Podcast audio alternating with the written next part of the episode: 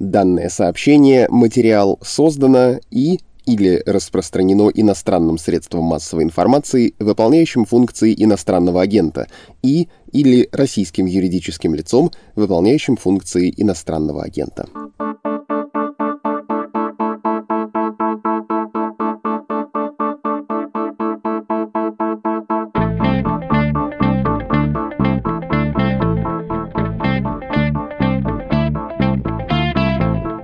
Здравствуйте, это «Что случилось?» Подкаст о новостях, которые долго остаются важными у микрофона Владислав Горин. Сегодня поговорим о прививках с привитыми людьми, которые, несмотря на эти самые прививки, переболели ковидом.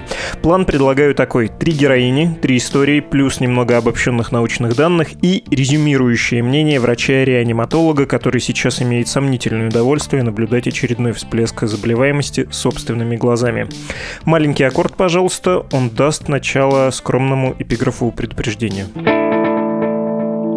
Немного подумал и решил, что надо все-таки вас предупредить, зная, что среди наших слушателей есть люди недоверчивые, скептичные и даже ищущие во всем тайный смысл, иногда слишком старательно ищущие. Кто-то может даже решить, что этот подкаст и вообще публикации «Медузы» о вакцинации – это часть какой-то кампании, инспирированной российским правительством или кем там еще, Московской мэрией, Рижской думой, Государственным департаментом, некоммерческой организацией, Статуей свободы и сестрой ее Лыбедь. Ну, что тут сказать, завидую я таким слушателям. Вы можете получить больше удовольствия от подкаста, потому что вам будет намного интереснее его слушать, отыскивая и при желании находя тайный контекст, зловещий подтекст, даже если их нет. Всем прочим, таким же скучным, как я, таким же скучным, как серые штаны пожарника, напоминаю, что три сегодняшних истории — это не научная выборка, это погружение в чужой, интересный и, прям скажем, не особенно приятный опыт. Приступаем. Приступаем.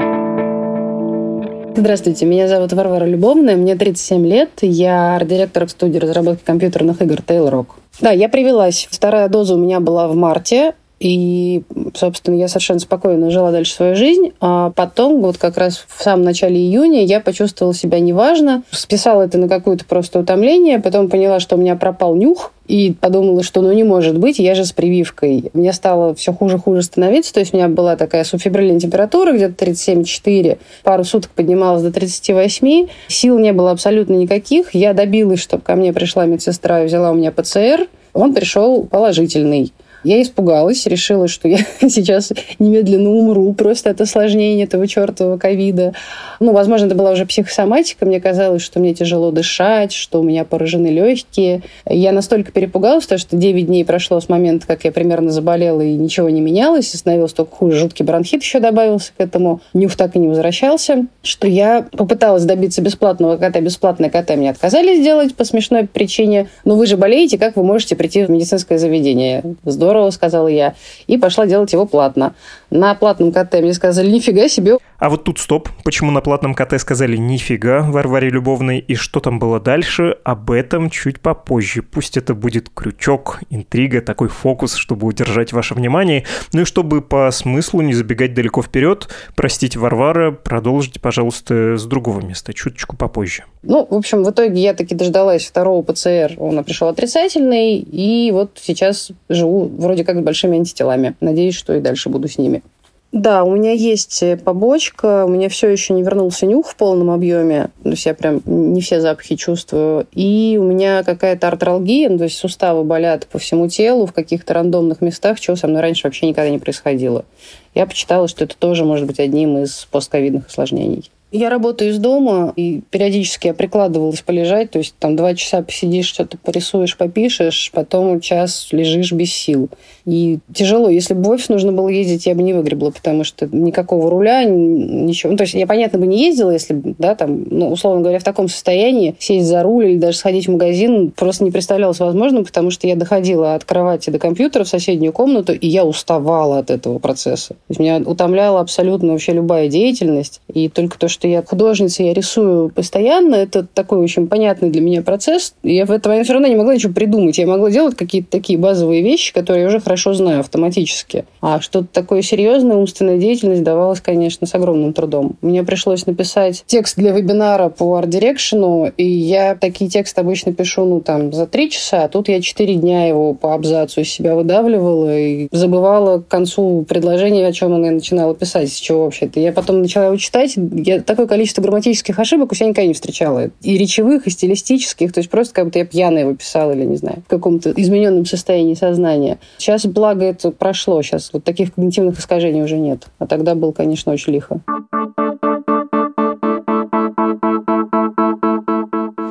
Как вы поняли, никакого чуда, никакого особенно легкого течения болезни у Варвары не было. Многие ваши непривитые знакомые могли переболеть похожим образом. Ну да, чуть тяжелее или чуть легче. И про это обстоятельство я обязательно скажу чуть попозже. И, о боже, кажется, это второй крючок, вторая маленькая интрига в этом выпуске. Как захватывающе будет развязать эти далеко не нолановские, без году недели аж немалановские сюжетные узелки. Смена кадра, перед нами новая героиня. Меня зовут Надежда Букина, мне 34 года. Я работаю на себя, работаю преподавателем английского. Но мы привелись, и я, и муж, еще в начале, когда открыли прививки, в январе первую и в феврале вторую. Там, с небольшой разницей мы оба делали. Почему делали? Ну, потому что слышали и видели, как болеют тяжело некоторые люди из ближнего круга. И, в принципе, к прививкам относимся положительно. Ну, понятно, что не до конца там все тесты прошли, но в целом почитали, посмотрели, узнали, что была там от других версий коронавируса и раньше прививка готова уже, то есть ее просто на основе делали, и поэтому решили, что риски ниже привиться, чем не привиться. Ну, не то, чтобы мы прям сильно расслабились, но это успокаивало. Мы продолжали носить маски и избегать толп, в общем, и делали это в течение последних полутора лет. Вот, ну, на общественном транспорте мы ездим, но в маске, ну, в общем, ничего такого особенного не делали. Как заразились, не знаю, но мы общались там со знакомыми, с родственниками, в общем-то. Огромных тусовок не посещали, но общение было. Узнали, что заразились не сразу. Сначала у меня симптомы появились, обычные орвишные, там, насморк, недомогание такое, ну, просто слабость небольшая, ну, обычно, как начало любой вирусной инфекции. В общем-то, даже и не подозревали коронавирус, потому что, в общем, знали, что насморк довольно редкий симптом, вроде как раньше считалось. Поняли через три дня, когда у меня сначала пропало обоняние, потом там у мужа через пару дней пропало обоняние тоже. Но вот у меня как пропало обоняние, сразу сделали ПЦР, я сделала сразу ПЦР, а на следующий день муж сделал ПЦР положительный, ну и засели, собственно. Как протекало, в общем, в том, что называется легкой формой ковида, то есть у нас не было температуры выше субфибрильной, там 37-37,5, и то не все время. А головные боли были очень сильные в начале, прям такие какие-то плавающие, гуляющие, неприятные. Слабость потом сильная. Вот слабость прям не характерная. Обычно такая слабость при гриппе, когда очень высокая температура, а тут она просто фоновая слабость. То есть мы продолжали работать удаленно, но очень было тяжело. То есть мы просто там после зума ложились и лежали там полчаса часа, чтобы прийти в себя. Ну, вот обоняние. Обоняние у нас всего на неделю исчезло. То есть я знаю, что людей месяцами нет. У нас э, ровно по неделе у каждого. Потом возвращалась, но еще не полностью вернулась. Но так основные запахи все уже чувствуются. Ну, сейчас вот где-то три с половиной недели прошло с первых симптомов. Еще были симптомы. У меня вот температура гуляла уже почему-то с недели с третьей. Она вот то поднималась, то опускалась, как-то непонятно даже. Ну, уже выпустили нас с карантина, уже ПЦР был отрицательный, она продолжала гулять. Но тоже вот это маленькая, субфибрильная, 37-37,5. В результате там доехали до дачи, там стало хорошо. Ну, может, еще потому что жара. Ну, вот обоняние не до конца восстановилось, силы не сразу восстановились. То есть вот мы после карантина вышли, нам было тяжело по трекерам пройти 4000 шагов. Мы проходили 4000 шагов, садились на лавочку и сидели. Хотя до этого, ну, там 20-25 легко за день могли нагулять. Сейчас уже получше. Вот я там вчера первый раз 12 тысяч нагуляла, и вроде уже ничего. Цикл у меня сдвигался, да, многим женщинам, я думаю, будет актуально узнать, что может может скакать, и врач сказал, что, в принципе, бывает такое достаточно часто от ковида. В течение самого ковида, там вот в конце уже, когда уже ПЦР отрицательный, но еще на самом деле остаются последствия, были вот эти вот депрессивные эпизоды, но они были какие-то не очень большие, то есть не так, что на весь день накрывает, а вот что меня, что мужа накрывало там на 2-3 часа, то есть реально проваливаешься и кажется, что все будет плохо, и вообще никто не выживет, но потом проходит. Ну, помогает то, что мы вдвоем были, конечно, там одного накрыло, а другого не накрыло, и можно обсудить и как-то снизить градус ужаса э, экзистенциального. Но в целом, да, накрывало, причем оно какое-то странное ощущение, что тебя накрывает вот этим ощущением, что все плохо, а потом уже голова начинает подбирать, а почему тебе плохо? То есть начинаешь вспоминать, ах, вот это у меня в жизни не удалось, ах, вон то, но начинается с каких-то физиологических, что ли, ощущений, то есть не как, ну, для меня, например, обычно, что накрутить себя, какие-то вспомнить плохие вещи, и от них уже расстроиться. А наоборот, сначала тебе стало плохо и печально, а потом ты думаешь, а почему, собственно? И это не связано там с голодом, усталостью, с банальными причинами, которые обычно бывают, а просто на ровном месте раз и накрыло.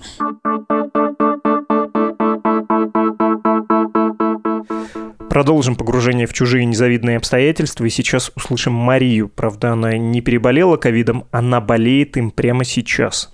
Дозы спутника, кстати, Мария получила в феврале-марте этого года. И, простите ради бога, но кажется, это тоже крохотный крючочек. Даты прививки – важное обстоятельство. Потом я скажу, почему оно такое важное. Пока не будем, опять же, отвлекаться. Меня зовут Мария, мне 37 лет. Я живу в Москве, работаю пиар-специалистом в стартапе технологическом, который занимается занимается экспресс-доставкой. Я болею прямо сейчас, да. 22 числа, во вторник на прошлой неделе, я просто сидела вечером, работала, и тут поняла, что меня постоянно кашляю. То есть у меня вот такой сухой поверхностный кашель и першит в горле. Я подумала, что это довольно странно, потому что, как мы все помним, тогда была жара страшная уже тогда в Москве, и я не пила каких-то супер холодных напитков, я не сидела напротив холодного кондиционера, поэтому я задумалась на мгновение, что это как-то очень странно. Но подумала, ну да, наверное, где-то все-таки простудилась, офисе, где-то все-таки посидела под кондеями. Бывает. На следующее утро я пришла работать в кафе, как обычно, потому что дома на удаленке было работать совершенно невозможно. У меня дома нет кондиционера, поэтому я привыкла во время жары работать из кафешек. И там уже начала замечать, что у меня какая-то странная усталость, э, слабость, и, скорее всего, поднялась немного температура. Вот как только я это поняла, я сразу же, вот я как сейчас помню, я сидела, ждала заказа, злилась, что ко мне не подходит официант, варианты. Потом подумала, так, у меня прямо сейчас поднялась температура, вполне возможно, что это может быть ковид. Если это так, значит, нужно идти срочно домой, потому что я могу просто представлять опасность для людей. И даже не дождавшись официантов, я взяла ноутбук, собрала все свои вещи и пошла домой. И вот заказала себе сразу же экспресс-тест из частной клиники. Вечером ко мне уже приехал курьер, я сделала этот тест, и ночью у меня была тяжелая бессонная из-за болезни уже, вот, и я в 5 часов утра просто залезла случайно в почту и обнаружила, что результаты уже пришли, результат положительный. У меня сегодня седьмой день болезни, если считать с первого дня начала симптомов.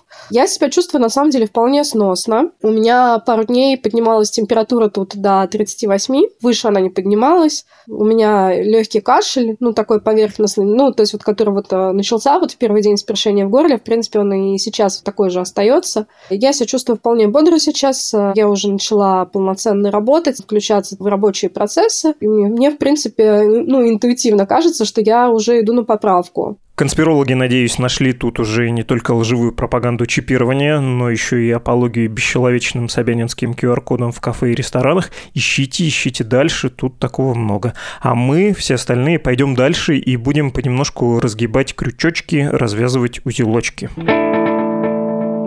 Начинаем с последнего утилка, о котором вы уже могли забыть, ну, потому что вот такой вот я низкокачественный шеймалан. Этот узелок называется «Почему для нашего разговора важны даты прививок». Вакцинация у всех наших героинь была ранняя, зима-весна, а переболели они вот-вот, недавно. Ну, то есть летом или поздней весной. Дело в том, что прививки начинают обеспечивать защиту не сразу. Да, после первой же дозы спутника, если вы привелись, то вам наверняка дали памятку, в которой написано черным по белому, что препарат уже начал действовать действовать, но это вообще не совсем так. Первый укол – это 15-20% защиты, такой не самый большой кусочек полной амуниции. Чтобы нарядиться целиком в латы, надеть шлем с забралом, получить в руки щит с мечом, нужен, во-первых, второй укол, во-вторых, пара недель времени после именно второго укола.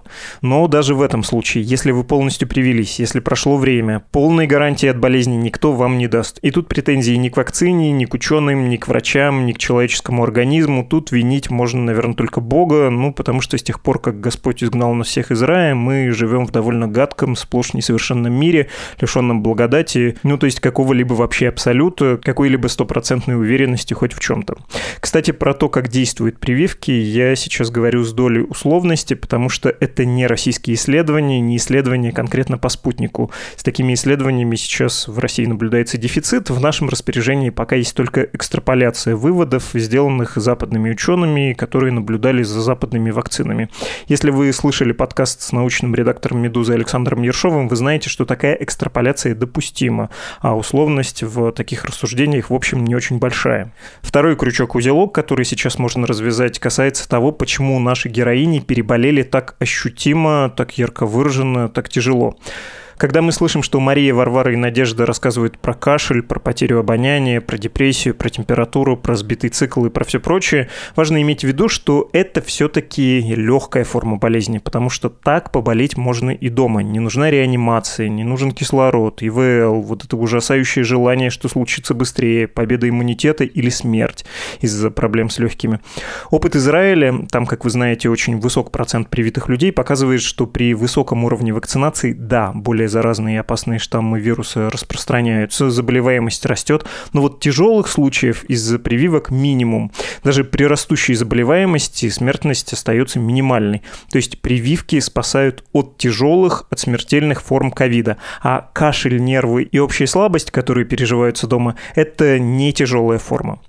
Что еще пересказать вам из наших предыдущих выпусков и из написанного, в том числе журналистами «Медузы», про ковид и прививки? Ну, наверное, что прививка дает лучший иммунитет, чем перенесенная болезнь, а еще что в России с вакцинацией все по-прежнему очень нездорово. Извините, что пугаю, но вот сегодня, 29 июня, в России новый рекорд по количеству смертей от ковид, 652 человека по данным Оперштаба по борьбе с коронавирусом. Ну, знаете, это вообще-то многовато для болезни, прививка от которой снижает смертность даже не до единицы, а до долей единицы на 100 тысяч заболевших.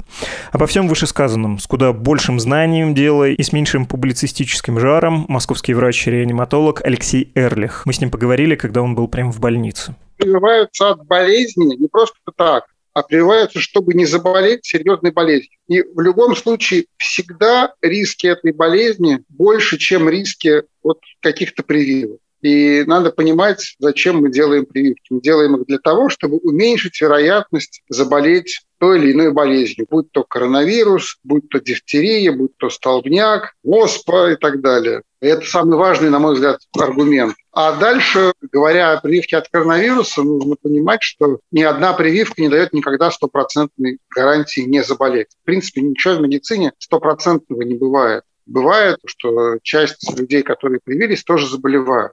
Более того, про вакцину «Спутник» мы это знаем, что между первой и второй инъекцией существует довольно высокая вероятность заболеть. И об этом говорили ее даже производители, призывая людей в этот прививочный период не ослаблять защитных мер. То есть между прививками в первую там, неделю, другую после прививки не спешить сбрасывать с лица маску, продолжать обрабатывать руки, продолжать стремиться избегать людных мест, где люди находятся в скоплении, в коротком расстоянии и так далее.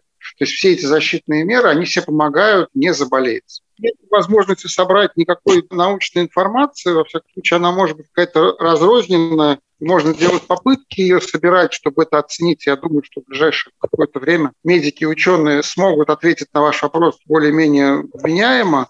Я вижу привитых пациентов, которые попали в больницу, я вижу привитых пациентов, которые просто заболели, ну я вижу массу привитых пациентов, которые не заболели.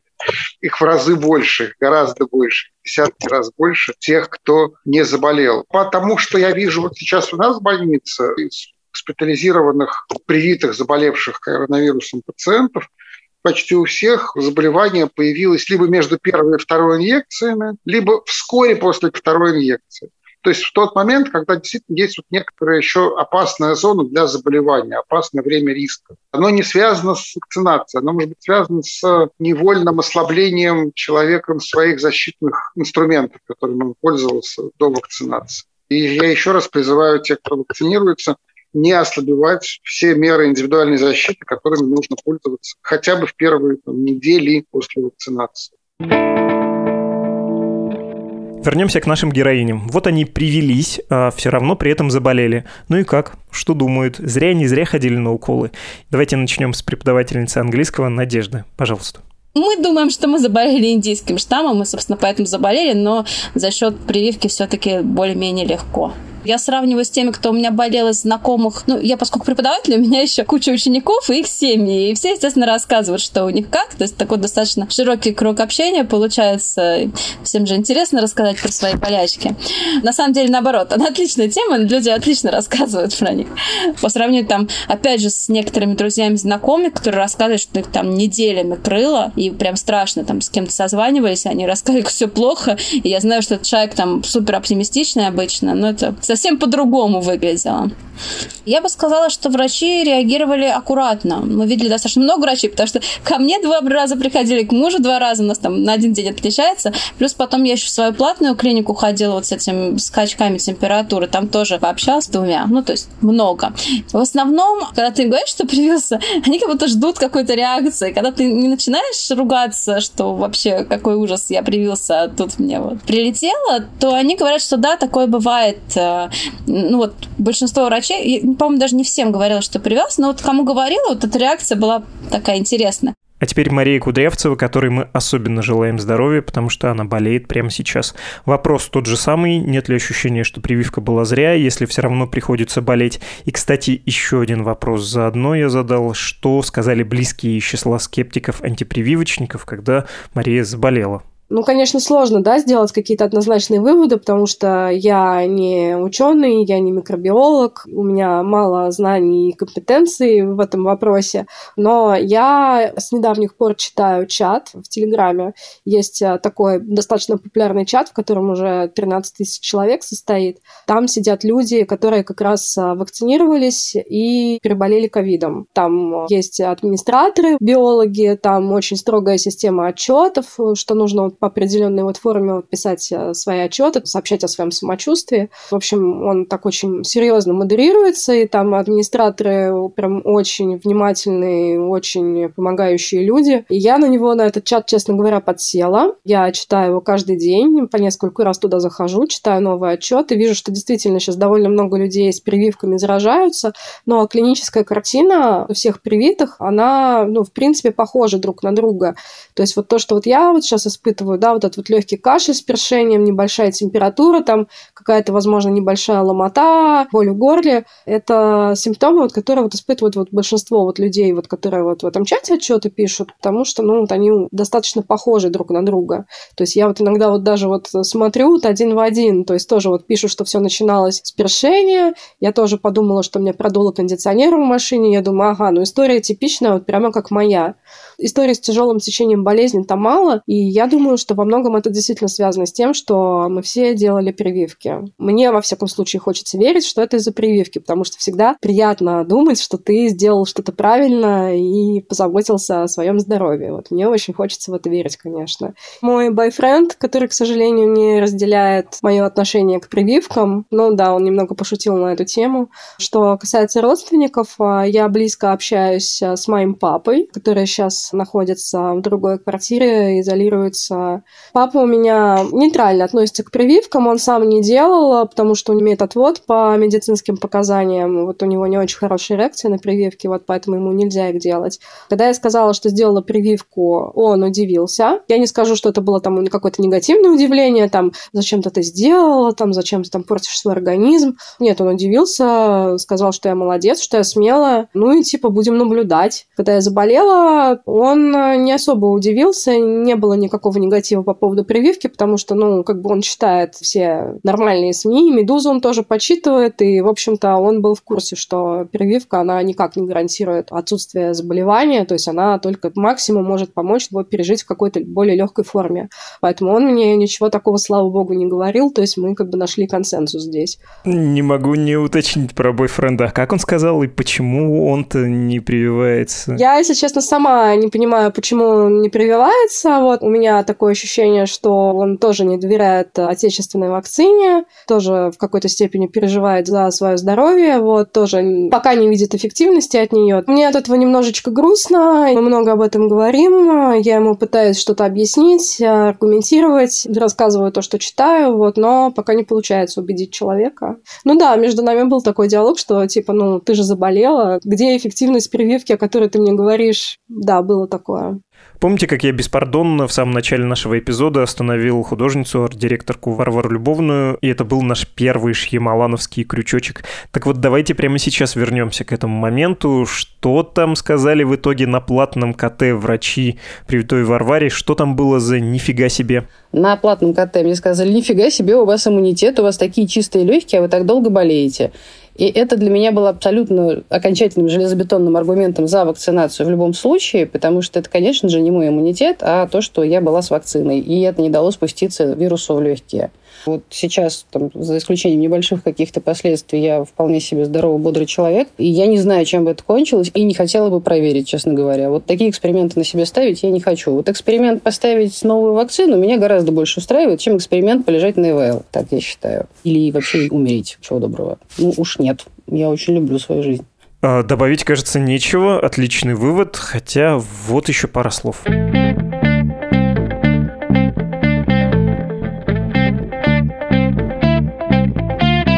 Вы слушали подкаст «Что случилось?». Он о новостях, которые долго остаются важными. Если вы или ваши родственники все еще со скепсисом или просто без особого желания относятся к вакцинации, есть последний аргумент. И да, я понимаю, что сам порядок вакцинации, очереди, местами дефицит прививок – это тоже дело непростое, отдельный отталкивающий от такого действия фактор.